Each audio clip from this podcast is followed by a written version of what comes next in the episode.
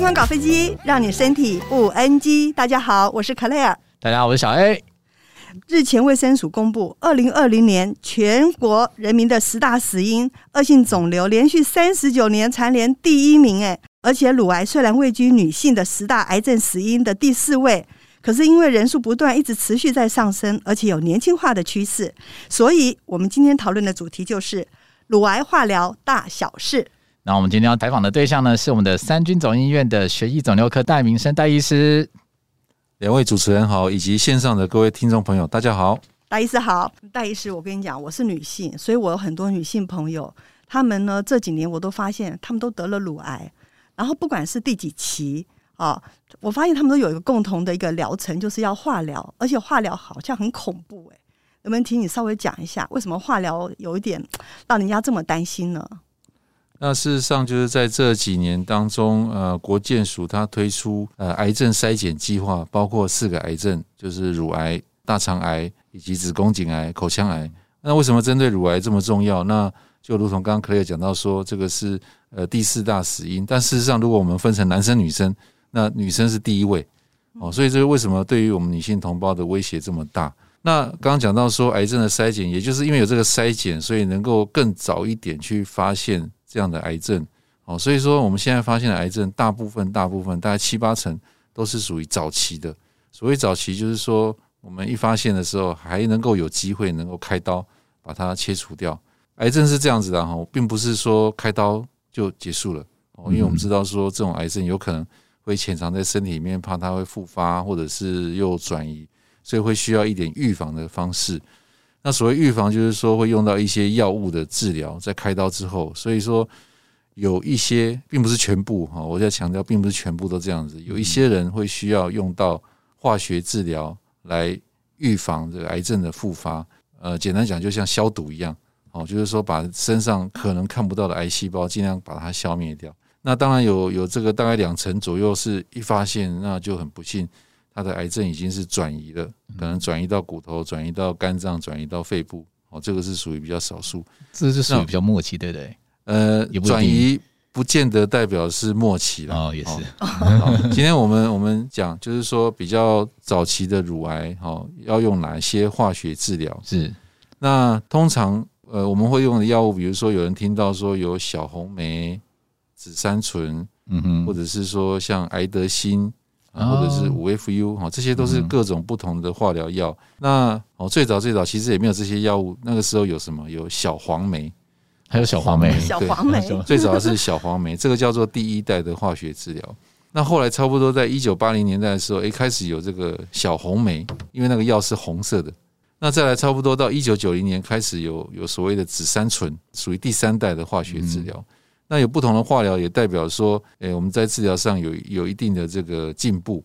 但这些药物并不是说，哦，第二代出来，哎，第一代就淘汰；第三代出来，第二代、第一代就全部淘汰，并不是。这都还是在临床上，我们常常在使用，在治疗这些初期乳癌的病人。其实我们用这些化学治疗的配方，就是考量到说病人的他的身体状况、他的年纪，那我们再选择不同的这些化疗的组合。有点像是鸡尾酒一个配方了，用这些不同的配方来帮他做治疗。意思，呃，就在上礼拜哦，我一个亲戚的姐姐，她检查出有乳癌，而且要开始化疗了。医生建议她用那个微子体包覆小红莓来治疗，然后她就听得不飒飒，她想说这是什么东西啊？那医生好像看出他的一些疑虑，然后就跟他说不用担心，这个药已经经过美国的 FDA 的核可，所以你可以放心的使用。那他因为很疑心，他也很担心，所以他就问我说：“这到底是什么东西？能不能请医师稍微跟我们讲解一下，什么叫做微子体包覆小红莓？”事实上，有有些。呃，病人他们来门诊啊，都会问很多很多问题，说医生，我可不可以吃这个啊？我可不可以做那个啊？我可不可以怎么样怎么样了？哈，那这个化疗要用在这个病人身上，医生会建议是不是它的药效比较好，是不是它的副作用比较少？哦，这是一个基本原则。那小红梅呢，在过去，呃，它算是一个副作用比较多的化疗药物，会恶心啊，会。吐啊，会掉头发啊，会白血球下降，会抵抗力不好，会肠胃不好，很多状况。所以听了就会觉得说，化疗好像是医生来折磨病人的一种治疗，对对对，但并不是。就是说，我们是真的为了希望呃能够治疗癌症，为了避免它的复发，所以才用这样这个治疗。好啊，那一样如果有一样的药物，它有一样的效果，但是副作用可以比较少的话，那可不可以？那当然是好啊。所以医学一直在进步，就有一种方式哦，把这样子的药物用一个纳米的呃微质体把它包覆起来，那它变得是一个很小颗粒，它只有在肿瘤或者是说在肿瘤潜藏的地方才会穿过也血管的一些很微小的这个膜去作用到这个癌细胞的地方。那对身体这些正常的血管，它不会穿透，会去影响到身体的正常组织。所以我们在临床上看到用这种微质体包覆小红梅，第一个它不会掉头发，它也不会恶心呕吐，它也并不会说让白血球下降得很低哦，对身体的抵抗力影响就没有像传统的小红梅来得这么大。但是呢，在临床上治疗的效果，它跟传统的小红梅是近乎是类似的。嗯，那刚刚讲到说，对，确实它 FDA 有核可使用，台湾也有这个药。那微质体小红梅因为它的安全性啊，所以健保。它这边是有特别的规定，诶，可能就要用在呃年纪比较大的啊，或者是说身体状况比较不好的啊，哦，因为它叫毒性较低啊，健保可能就要保留使用给这些身体较弱的人哦。但如果说身体很好，又担心掉头发、恶心、呕吐副作用，可不可以用？当然也是可以用，但就是自费，自费啊。因为我想问一下，那那假如这个新新版的这种微质体包覆小红莓，那它的副作用是什么？它毕竟还是化疗哈，虽然有有这样的这个作用，但是一般人担心的掉头发啊、恶心、呕吐的副作用就少了很多很多了。但是它还是有一些不同的副作用，一般就是说手足症，手脚会有一些色素的沉着，那一定的剂量累积的时候，也会有一些手指、脚趾发红，大部分是这样的情况啦，有少数有少数就会较严重，可能会有一些。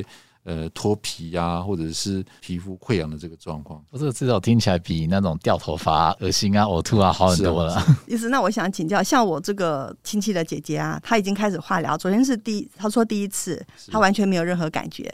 但是我其他的朋友，我发现他们到了第三、第四次的时候，开始整个身体就虚弱。那我们应该如何去帮助这些呃已经在做化疗的朋友和家人呢？呃，在过去哈，我我们讲说上一个世纪的时候，也确实啦，就是说大家对于这个总觉得说治疗就是应该要辛苦的，哦，再来就是说上一个世纪也并没有说很好的一些预防用药，什么预防用药，预防恶心、预防呕吐、预防过敏这些用药。但是呢，现在大部分的肿瘤科的医生都知道，哦，我们要治疗也要让病人有一个好的生活品质，所以我们尽可能要预防一些。化疗的副作用，像急性的副作用就是恶心、呕吐。那我们在化疗前都要给他用一些止吐药。哦，如果说白血球降太低，也有这种血球生成素，哦，去注射去刺激，让他血球快点恢复。